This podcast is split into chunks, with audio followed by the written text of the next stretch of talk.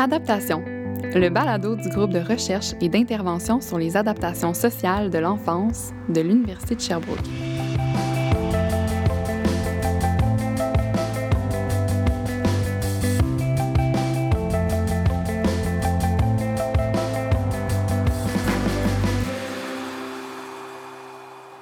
Du 20 au 26 mars prochain va se tenir la Semaine québécoise de la déficience intellectuelle. C'est une semaine qui a pour objectif de créer des rapprochements entre la population et les personnes vivant avec une déficience intellectuelle dans l'espoir de bâtir une société plus inclusive. On s'est donc inspiré de cette semaine de sensibilisation pour le sujet de notre épisode d'aujourd'hui. Donc pour commencer, je pense qu'il est important de mentionner que la déficience intellectuelle, c'est un état et non pas une maladie. Donc on ne peut pas vraiment dire qu'une personne souffre ou est atteinte d'une déficience intellectuelle. C'est plutôt un état qu'une personne va présenter ou avoir. C'est d'ailleurs le trouble de développement le plus répandu dans la population générale, qui touche environ 1 à 3% de la population. Plusieurs défis sont encore à relever pour que les personnes qui présentent une déficience intellectuelle prennent pleinement leur place dans la communauté. Un des grands défis actuels, c'est celui qui concerne leur bien-être et leur sécurité, tant sur le plan physique que psychologique.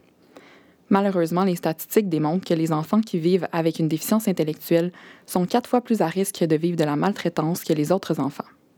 C'est de ce sujet qu'on va discuter avec notre invitée d'aujourd'hui, Geneviève Paquette. Elle est directrice scientifique du GRISE et professeure titulaire au département de psychoéducation de l'Université de Sherbrooke. Donc bonjour Geneviève, merci de prendre le temps de venir euh, discuter avec nous aujourd'hui. Bonjour Jeanne, merci. Donc depuis tes débuts en tant que psychoéducatrice et aujourd'hui comme chercheuse, tu travailles avec des populations vulnérables, donc avec des jeunes qui ont un parcours qui est marqué par la maltraitance. Donc, pour commencer, peux-tu nous définir ce que c'est la maltraitance? Donc, euh, j'imagine qu'on parle ici d'un éventail de comportements, euh, qui a différentes formes de maltraitance. Donc, je te laisse nous, nous définir ça en premier.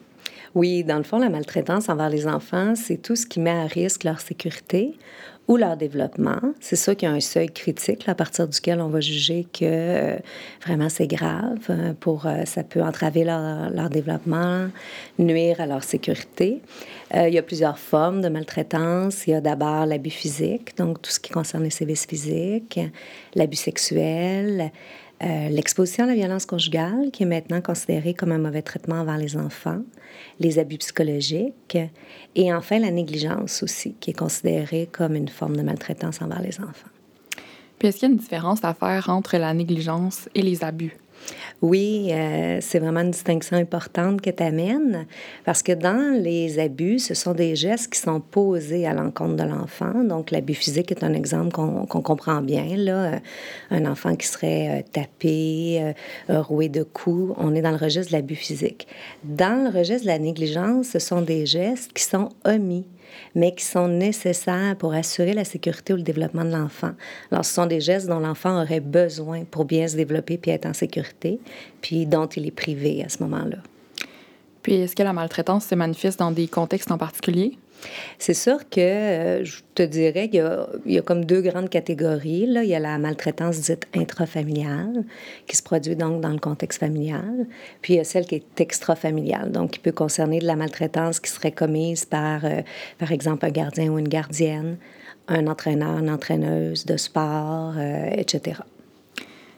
Puis en date d'aujourd'hui, qu'est-ce qu'on sait à propos des conséquences de la maltraitance à long terme sur le développement des enfants? Oui, euh, j'ai eu la chance là, euh, de faire une étude là-dessus sur, les, par exemple, les Québécois, les Québécoises qui euh, avaient vécu la maltraitance dans l'enfance et qui ont été interrogés sur les conséquences qu'ils ressentaient à l'âge adulte. puis chez les femmes, on voit que ces, ces conséquences-là persistent tout au long de la vie, notamment la dépression et les symptômes de stress post-traumatique. Ça augmente aussi le risque de subir de la violence conjugale. Donc, ce sont des, des, conséquences euh, assez désastreuses sur le plan humain, puis qui ont des coûts sociaux euh, extrêmement importants aussi. On sait que les enfants qui présentent une déficience intellectuelle sont plus vulnérables à la maltraitance. Euh, donc, des études ont montré qu'ils sont plus susceptibles d'être négligés, de subir des violences physiques, sexuelles ou émotionnelles. Pourquoi? C'est quoi euh, les facteurs qui les rendent euh, plus à risque que les autres? Oui, bien déjà, euh, le fait de présenter une déficience intellectuelle, bon, ce sont des enfants qui, considérant leur âge, présentent des limites cognitives, puis aussi euh, des déficits sur le plan adaptatif dans différentes sphères d'adaptation. Euh, donc, ce sont clairement des enfants euh, qui vont présenter certaines vulnérabilités. Il y a différents niveaux aussi de déficience. Il y a la déficience légère, il y a quatre niveaux. Ensuite, on a la déficience modérée, sévère et profonde.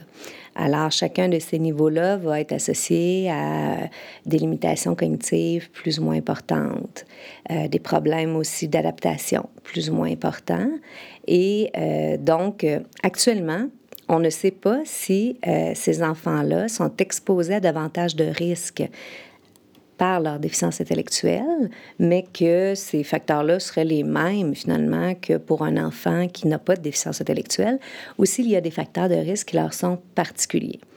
C'est sûr que le fait de vivre avec une déficience intellectuelle, ça amène euh, les parents à devoir donner plus de soins, à être aussi confronté à différents défis. Euh, il y a des, euh, des, conduites associées à la déficience intellectuelle qui peuvent être assez difficiles à gérer pour des parents quand on pense, par exemple, à des fugues. Il y a des enfants qui vont continuellement prendre la porte parce qu'ils ne comprennent pas qu'il faut rester à la maison. Euh, des enfants qui ne parlent pas, donc parfois ils vont faire des crises. Le parent n'est pas en mesure de comprendre pourquoi l'enfant fait une crise. Donc, ce sont vraiment... les parents vont être en contact, si on veut, avec des, comportements qui sont beaucoup plus difficiles à gérer. Et ce sont des enfants aussi qui vont être en contact avec beaucoup plus de personnes qui vont les garder, leur donner des soins spécialisés. Donc, on pense que ça augmente aussi le risque si l'une de ces personnes-là, dans son environnement, a le potentiel euh, de, de, commettre la maltraitance, parce que ça augmente le risque que ces enfants-là soient maltraités. Donc, c'est les diverses hypothèses, je te dirais, qui sont euh, mis de l'avant dans la recherche scientifique. Puis pour obtenir de l'aide en cas de négligence ou d'abus, les enfants qui ont une déficience intellectuelle, bien, ils doivent surmonter des obstacles supplémentaires comparés aux autres enfants. Peux-tu nous parler un peu des barrières qu'ils doivent surmonter? Oui. Bien déjà, il y a des enfants qui vivent avec une déficience intellectuelle qui vont être en mesure de parler, de distinguer quand même euh, le bien et le mal, mais d'autres qui ne parlent pas. Et c'est l'une des préoccupations des, des parents avec qui euh, je m'entretiens. Euh, lorsque leur enfant ne parle pas, c'est ceux qui sont plus inquiets parce que si jamais il y avait eu maltraitance, ils ont peu accès, l'enfant ne dévoilera pas lui-même. Et euh, considérant qu'il y a plusieurs formes de maltraitance qui ne laissent pas de traces matérielles, euh, lorsqu'on pense à l'abus sexuel, il est quand même assez rare qu'on voit des, des, des, traces matérielles, que l'agression a eu lieu. Euh, donc, les parents sont évidemment assez inquiets. puis, lorsque l'enfant est en mesure de dévoiler, il peut arriver que les personnes ne croient pas cet enfant-là parce qu'ils vont se dire euh, ben, c'est un enfant qui présente une déficience intellectuelle, comprend pas vraiment de quoi il parle, donc il est en train de nous dire quelque chose, mais il a inventé ça. Donc, ces, ces enfants-là sont à risque d'être moins crus lorsqu'ils dévoilent aussi. Et enfin, euh, certaines conséquences de la maltraitance euh, qu'ils ont vécues pourraient être masquées, si on veut, par leur diagnostic. Parce qu'il y a beaucoup de personnes qui pensent que la déficience intellectuelle vient avec une série d'autres comportements qui peuvent survenir tout à coup, comme les comportements automutilatoires, les fugues. Et c'est vrai qu'il y a quand même des problèmes associés à la déficience intellectuelle. Mais lorsqu'un enfant hein, qui présente une déficience intellectuelle euh, se met à avoir un nouveau comportement, c'est pas garanti que les adultes qui l'entourent vont se dire mais pourquoi il a ce nouveau comportement-là? Est-ce possible que ce soit une conséquence d'un mauvais traitement qu'il aurait vécu? Ils vont pas forcément se poser cette question-là. Puis selon toi, comment est-ce qu'on pourrait mieux outiller les parents ou les intervenants à détecter les signes de maltraitance? Bien déjà, ce dont je viens de parler, par exemple, les changements brusques de comportement devraient euh, être euh, euh, on devrait être vigilant sur cette question-là. Il ne s'agit pas de penser qu'à chaque fois qu'un enfant a un nouveau comportement, c'est un indicateur de maltraitance, parce que même chez l'enfant qui n'a pas de déficience intellectuelle, il n'y a aucun indicateur là, de... Tu sais, il n'y a pas une conséquence que je peux te dire, ben, si un enfant, tu vois un jour qui présente telle chose, ça veut dire qu'il a vécu de la maltraitance. Donc, ça complique évidemment les choses pour tous les enfants encore plus pour les enfants qui présentent une déficience intellectuelle. Donc, d'être vigilant à, ces nouveaux comportements-là qui surviennent. Puis, euh, je dirais, travailler à ce moment-là avec un, intervenant, une intervenante de confiance qui connaît bien l'enfant pour bien évaluer la situation, quand ce comportement-là est survenu, qu'est-ce qui s'est passé dans la vie de l'enfant dans les jours, les semaines qui ont précédé la survenue de ce nouveau comportement-là, puis être attentive si l'enfant est capable de verbaliser, être attentive à ce qu'il nous dit aussi. Jusqu'à présent, il y a peu d'études qui se sont centrées sur la maltraitance des enfants avec une déficience intellectuelle, ce qui limite euh, évidemment notre capacité à les prendre en charge de manière adéquate dans les services. Pourquoi, selon toi, est-ce qu'il y a si peu de recherches à ce sujet-là? Oui, hein, quelle bonne question. Merci, Jeanne, de la poser. en fait, euh, depuis 20 ans, il y a quand même beaucoup de recherches qui se sont faites, mais seulement sur euh, l'établissement du risque. Alors, euh, on part de données qui existent déjà, on compare les enfants qui présentent une déficience intellectuelle à ceux qui n'en présentent pas. Et depuis 20 ans, la littérature se répète continuellement. Elle dit, ben oui, les enfants qui présentent une déficience intellectuelle ont plus de risques de vivre la maltraitance. Mais pourquoi on ne fait pas d'études plus poussées?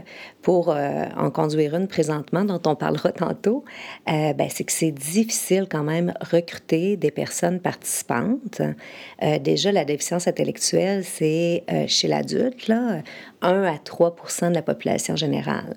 Donc, durant l'enfance, les diagnostics s'établissent au courant de l'enfance. Donc, déjà, on n'a déjà pas le 1 à 3% complet durant l'enfance. Puis ensuite, quand on parle de maltraitance, ben déjà aussi, c'est, quand même euh, de recruter des parents qui, euh, dont leur enfant a vécu la maltraitance, qui acceptent de participer à des études euh, où on peut évaluer de manière plus proximale, de manière plus sensible les facteurs de risque, les conséquences, ben c'est pas simple. Là, il y a un enjeu vraiment de recrutement et de participation. Comme tu disais plus tôt, les enfants avec une déficience intellectuelle et leurs familles rencontrent souvent des facteurs de risque sociétaux qui peuvent augmenter leur euh, risque de maltraitance. Donc, on sait que le fait de fournir des soins à un enfant avec une déficience intellectuelle peut augmenter le stress chez les parents. Ça peut amener des coûts financiers supplémentaires, ça peut avoir un impact sur leur santé euh, physique et psychologique, augmenter leur isolement, etc. Donc, dans ces cas-là, comment est-ce qu'on peut faire pour prévenir euh, la négligence? Est-ce qu'il y a des ressources en place? Est-ce qu'il en manque? Est-ce que tu peux nous faire un petit topo là, sur ça? Oui. Bien, concernant la, maltraitance en général des enfants, puis encore plus particulièrement, comme tu le, soulignes, euh, lorsqu'il est question d'enfants qui présentent une déficience intellectuelle, si on veut prévenir la maltraitance, il faut vraiment soutenir les familles. Donc, euh, que les, les, familles aient accès à des ressources, euh, notamment des ressources financières, de l'aide concrète, de l'aide tangible, du répit aussi, parce que ce sont des enfants qui sont évidemment, dont les, qui sont exigeants en termes de soins, euh, de l'aide aussi sur le plan de comment s'y prendre avec chacun, des, avec chacun de ces enfants-là pour les familles, puis aussi peut-être euh, d'aborder la question de la sécurité de l'enfant. Euh, parce que dans, dans nos recherches actuellement, quand on, aborde ça avec les parents, les parents se posent la question. Hein. Euh, ils se disent, mon Dieu, mon enfant est vulnérable, euh, ça m'inquiète, il ne parle pas s'il lui arrive quelque chose. Mais euh, les parents me disent que c'est pas abordé tant que ça par les services. Donc, je pense qu'il faudrait en parler davantage encore parce que les enfants avec une déficience intellectuelle ont plus de vulnérabilité. Donc, il faut en discuter avec le parent, puis établir un filet de sécurité, si on veut, autour de l'enfant et de la famille aussi. J'aimerais maintenant qu'on discute un peu euh, de ces gens-là qui posent des actes violents ou d'abus envers les personnes vulnérables. Qu'est-ce qu'on sait à propos de, à propos d'eux? Est-ce qu'il y a un portrait type des facteurs euh, qui les caractérisent, euh, ces abuseurs, disons-le comme ça oui, c'est ça. Mais moi, je ne suis pas une spécialiste euh, euh, des personnes qui commettent euh, de la maltraitance ou des abus. par contre, forcément, en travaillant sur les victimes, on lit un peu sur les personnes qui commettent ces gestes-là. Puis, dans le contexte des enfants avec une déficience intellectuelle, le portrait des agresseurs, si on veut, est pas très clair. Euh, il y a beaucoup d'enfants qui euh, présentent une déficience intellectuelle qui vont vivre de la négligence. Donc, le fait d'avoir besoin de plus de soins, es en face d'un parent qui euh, présente, par exemple, des, certains déficits au niveau des capacités parentales, bien, forcément, ça augmente le risque de négligence. Mm-hmm. dans un contexte aussi social où on soutient plus ou moins ces familles-là, bien là, c'est sûr que le risque est décuplé. Il y a aussi, euh, dans ces familles-là, quand même, euh, plus souvent, le parent un des parents va présenter lui-même une déficience intellectuelle. Alors, les études nous montrent que dans ce cas-là, le lien n'est pas direct, c'est-à-dire un parent qui présente une déficience intellectuelle n'est pas un mauvais parent en soi. Mais s'il manque de soutien social, euh, aussi de, de euh, de contact avec un intervenant qui l'aide, ben là, dans ce contexte-là, dans un contexte social qui n'est pas soutenant, euh, c'est un contexte propice à la négligence. Sur le plan des abus, de ce que j'ai lu actuellement dans la littérature, là, quand on parle d'abus physiques, d'abus sexuels, etc., il y a eu plusieurs hypothèses autour du fait que c'était plus dans le personnel soignant qu'il y avait ce type euh, d'abus-là qui était commis envers les enfants qui présentent une déficience intellectuelle. Et enfin, pour ce qui est des abus sexuels, euh, il arrive, euh, nos études ont démontré qu'il y a quand même euh, certains cas où ce sont des enfants du même âge, donc par exemple deux garçons, mais le garçon qui n'a pas de déficience intellectuelle va commettre un abus sexuel sur le jeune qui, lui, a une déficience intellectuelle. Donc, c'est ce qu'on connaît, mais je dois avouer que en ce qui concerne la déficience intellectuelle, les portraits là, des, des personnes qui commettent euh, de la maltraitance, c'est pas très bien connu. Mais ça nous démontre l'intérêt de s'intéresser à cette question-là, puis d'approfondir tout ça. Puis ça me fait penser que la maltraitance, ça semble s'inscrire euh, dans un certain rapport de pouvoir euh, entre l'abuseur et la victime. Est-ce que, selon toi, c'est un raccourci trop facile à faire de le considérer comme ça, ou est-ce que c'est une dynamique qui est sous-jacente, ce rapport de pouvoir-là? Oui, ben c'est clair que je pense que pour tout ce qui est de la violence, dont la maltraitance fait partie, on est dans des rapports de pouvoir qui s'exercent, bon, on le voit dans notre société entre les genres, mais aussi entre les enfants et les adultes. Euh, et donc, dans ce cas-là, ou entre des enfants aussi qui n'ont pas le même niveau de développement. Euh, donc, c'est vraiment une dynamique où il y en a un qui prend le pouvoir sur l'autre. Je ferai quand même une exception pour ce qui est de la négligence. La négligence, c'est comme une forme de maltraitance ou l'exposition à la violence conjugale aussi, comme des formes de maltraitance qui sont un petit peu à part, puis qui sont vraiment beaucoup euh, nichées, je dirais, dans la pauvreté. Euh, contrairement aux autres formes de maltraitance, la négligence est quand même euh, très associée à la pauvreté économique, euh, à l'isolement social, donc à la perturbation, si on veut, de la relation entre la famille et sa communauté. Donc ici, on est plus plus en face d'une problématique qui est plus structurelle sur le plan social, je pense. Euh, mais dans les cas d'abus, euh, là, effectivement, là, on est plus dans une dynamique de, de pouvoir ou un parent à un moment donné ou une personne qui est en l'entourage, la personne euh, de l'enfant qui présente une déficience intellectuelle va en venir à poser un geste comme ça dans une dynamique de pouvoir. Tu as aussi publié plusieurs travaux concernant les violences à caractère sexuel. Est-ce qu'il y a des rapprochements à faire entre la violence sexuelle qui est commise envers les jeunes filles et les femmes et euh, celle qui vise les enfants avec une déficience intellectuelle? Oui, ben moi j'en vois. Euh, c'est-à-dire que euh, mes travaux touchent les populations vulnérables à la violence, dont la violence sexuelle. Puis à un moment donné, en faisant ces travaux-là, on se rend compte que, bon, les filles, les femmes sont plus touchées. Euh, les enfants avec une déficience intellectuelle plus que les enfants qui n'en ont pas, euh, les personnes de la diversité sexuelle et de genre plus que les personnes cisgenres ou les personnes euh, hétérosexuelles. Curieusement, toutes ces personnes-là, on leur accorde socialement moins de pouvoir dans la hiérarchie sociale dans laquelle on, vit. Donc, on, en vient à penser qu'effectivement, ça, ça, a des liens avec la manière dont s'établit le pouvoir dans notre société. Puis tout comme on parle de sexisme en cas de discrimination envers les femmes, est-ce qu'on peut parler de capacitisme dans le cas d'un abus envers une personne présentant une déficience intellectuelle? Donc, euh, petite parenthèse pour les auditeurs qui ne connaîtraient pas ce mot-là.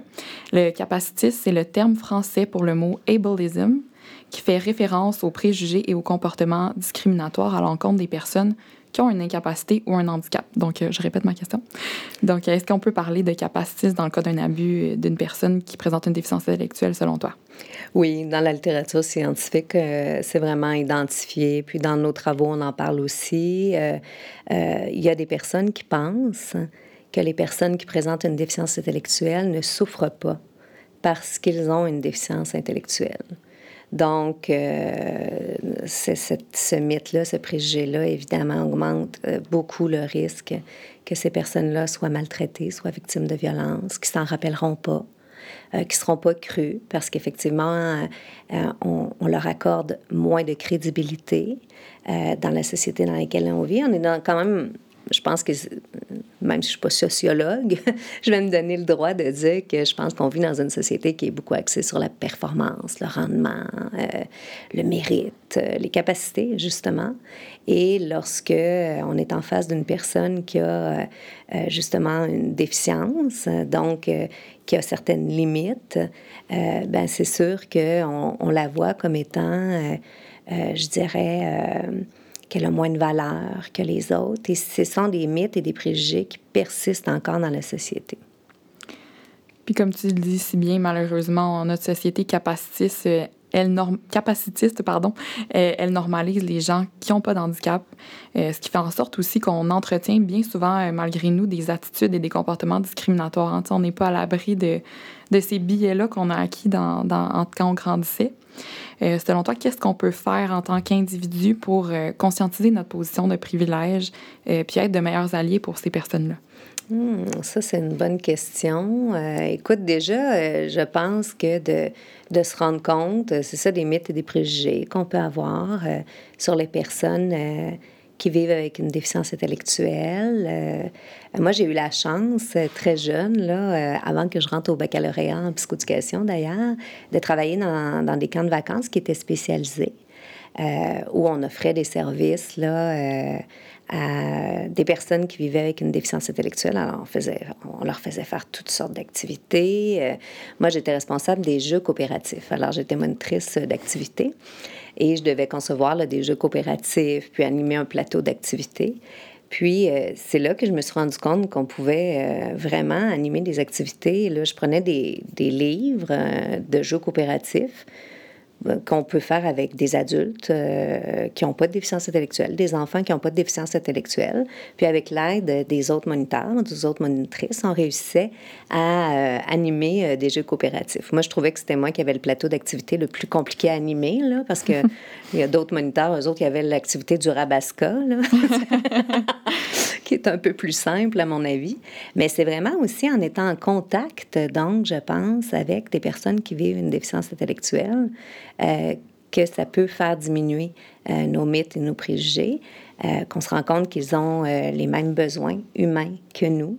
ils l'expriment d'une autre manière, mais ils ont exactement les mêmes besoins, les besoins de sécurité, besoins d'appartenance, besoins d'affection, les besoins de se réaliser aussi. Sur le plan de la recherche, il semble encore manquer euh, de connaissances sur les facteurs de risque et les conséquences de la maltraitance qui sont propres aux enfants qui présentent une déficience intellectuelle. C'est d'ailleurs ce sur quoi euh, tu te penches dans ton euh, projet en cours qui s'appelle Objectif Protection, un projet de recherche qui vise à mieux assurer la sécurité des enfants avec une déficience intellectuelle. Est-ce que tu peux nous parler un peu des objectifs qui sont visés par ton projet? Bien sûr. Ben, D'abord, vous dire que euh, peut-être euh, c'est avec Jacinthe Dion, euh, une collègue avec qui je travaille depuis dix ans, qu'on avait ce projet-là. Ça nous a pris quand même dix ans là, concevoir ce projet-là, euh, euh, puis euh, le faire financer. C'était surtout ça l'enjeu. Et là, on est très contente de pouvoir conduire enfin cette étude-là, parce que dans la littérature, on n'a jamais, je vous dirais, le dispositif méthodologique. on n'a jamais la bonne méthode qui nous permet de vérifier, par exemple, l'hypothèse, est-ce qu'il y a des facteurs de risque spécifiques? Qui appartiennent à la déficience intellectuelle, aux enfants qui présentent une déficience intellectuelle, qui feraient en sorte qu'ils sont davantage maltraités, ou est-ce les mêmes facteurs de risque, mais ils se retrouvent en plus grande quantité, si on veut, chez les enfants, chez les familles qui présentent, dont l'enfant présente une déficience intellectuelle. Donc, ça nous prenait vraiment un dispositif euh, méthodologique où on peut avoir quatre groupes de comparaison. Alors, des enfants qui présentent oui ou non une déficience intellectuelle et des enfants qui ont ou non été maltraités. Alors avec ces quatre groupes-là, on va enfin pouvoir faire des comparaisons efficaces, puis déterminer est-ce qu'il y a des facteurs de risque spécifiques, puis aussi est-ce qu'il y a des conséquences spécifiques. Et est-ce qu'on commet des erreurs, par exemple, en disant, ben euh, telle difficulté, euh, comme les comportements automutilatoires ou les fugues, ben, c'est des conditions associées à la déficience intellectuelle. Ou au contraire, ça peut être parfois, et quand, on va pouvoir déterminer quand, ce sont des conséquences de la maltraitance pour les enfants qui présentent une déficience intellectuelle. Puis qui peut participer à cette étude précisément? Ben, en fait, c'est tous les parents d'enfants de 6 à 17 ans. Euh, on a besoin donc de parents d'enfants qui présentent une déficience intellectuelle, euh, mais qui n'ont pas euh, connu d'antécédents de maltraitance.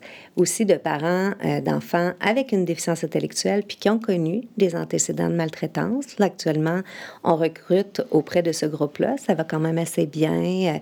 Les parents sont très généreux. Là. C'est des parents qui ont, qui ont connu de la maltraitance envers leur enfant, puis qui acceptent de nous rencontrer, de remplir des questionnaires avec nous pour mieux cerner les facteurs de risque, les conséquences de la maltraitance. ça nous prend aussi la même chose, des enfants donc qui n'ont pas de déficience intellectuelle, dont les parents ont subi ou non, là, ont été dans un contexte de maltraitance ou non, pour avoir notre groupe de comparaison aussi. Euh, avec, euh, pour comparer la situation des enfants qui ne vivent pas de déficience intellectuelle. À quoi vont servir euh, les résultats de la recherche? Bien, on espère mieux protéger les enfants du Québec, notamment, évidemment, là, ceux qui nous intéressent particulièrement, ceux qui ont une déficience intellectuelle. Donc, mieux prévenir la maltraitance à leur endroit, puis aussi euh, ajuster, s'il y a lieu, les programmes d'intervention qui sont offerts aux victimes, aux enfants victimes avec une déficience intellectuelle, euh, victimes de maltraitance, puis leur famille aussi mieux ajuster les interventions à leur endroit. Parce que les intervenantes, les intervenants qui travaillent en protection de la jeunesse nous le disent dans les études, qui se considèrent pas très bien formés, ni pour évaluer les situations de maltraitance envers les enfants qui présentent une déficience intellectuelle, ni pour intervenir ensuite euh, de manière à réduire les conséquences et à s'assurer que la maltraitance ne survienne pas à nouveau pour ces enfants-là. Puis est-ce que jusqu'à présent, il y a des pistes pour intervenir auprès d'eux comme là, tu dis que ça ne descend pas au niveau des intervenants, mais est-ce qu'il existe déjà des pistes dans la littérature? Oui, ben il y a quand même euh, certains programmes d'intervention qui, qui, existent ou euh, des programmes d'intervention qui ont été faits pour euh, intervenir en contexte de maltraitance auprès de, des familles qui ont des enfants, peu importe qu'ils ont une déficience intellectuelle ou pas, puis qu'on peut ajuster dans le fond, aux caractéristiques de l'enfant avec une déficience intellectuelle. À ce moment-là, c'est sûr qu'il faut bien, euh, je dirais, adapter le matériel parce que euh, si on a un enfant, par exemple, qui lit difficilement, euh, ou qui ne parle pas, il va falloir trouver des adaptations différentes, par exemple passer par des pictogrammes. donc, il y a toutes sortes d'adaptations possibles. Euh, la littérature semble démontrer qu'il y aurait peut-être une concertation euh, qui serait euh, efficace à faire entre les intervenants, les intervenantes qui œuvrent en protection de la jeunesse et ceux qui œuvrent euh, auprès des personnes avec une déficience intellectuelle. Parce que ces intervenants, intervenantes-là, ils ont vraiment une spécialité au niveau justement de l'adaptation des interventions, mais pas forcément de la maltraitance. Alors que ceux qui travaillent, celles qui travaillent à la protection de la jeunesse, eux connaissent bien la maltraitance, mais pas forcément comment adapter leurs interventions. Donc, il y aurait probablement lieu de penser à des interventions euh, qui sont euh, faites en concertation avec ces, euh, ces intervenants, intervenantes-là. Très intéressant, ce travail d'équipe. Mm. On a parlé beaucoup aujourd'hui des barrières supplémentaires que peuvent rencontrer les enfants avec une déficience intellectuelle, justement lorsque vient le temps d'exposer une situation d'abus. Donc, pour terminer le balado, j'aimerais te demander qu'est-ce que tu dirais à un parent qui a des doutes concernant la sécurité de son enfant, mais qui se trouve dans l'incapacité de les confirmer?